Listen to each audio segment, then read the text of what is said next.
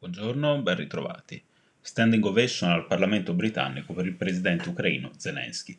Tra essere o non essere abbiamo scelto di esistere e vivere, ha detto attingendo da Shakespeare. E ancora, citando Churchill, combatteremo fino alla fine per mare e per terra. Combatteremo nelle foreste, nei campi e nelle strade, riferimenti che hanno messo d'accordo maggioranza e opposizione a Londra che gli hanno tributato un lungo applauso. Ieri da Kiev sono arrivate anche alcune aperture sono disponibile a discutere con i russi su come gestire il futuro del Donbass e della Crimea, ma non le lascerò, arrendendomi il messaggio di Zelensky.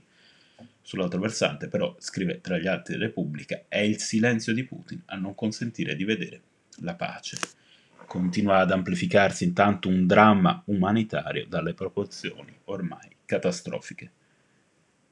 Guardare la gente che si arrampica ai treni è l'incubo ricorrente della storia europea ed è personalmente ancora più sconcertante vedere ripetersi una tragedia che conosciamo fin troppo bene in un posto per me così familiare, afferma lo scrittore Daniel Mendelssohn, intervistato dal Corriere della Sera. Nel corso del colloquio si parla anche di Shoah e collaborazionismo locale, una ferita che resta ovviamente indelebile, ci ho detto, aggiunge lo scrittore il fatto che ci sia un presidente ebreo dice molto di come le cose sono cambiate e ci ricorda che la storia va avanti, che oggi gli ucraini hanno diritto a difendere il loro paese.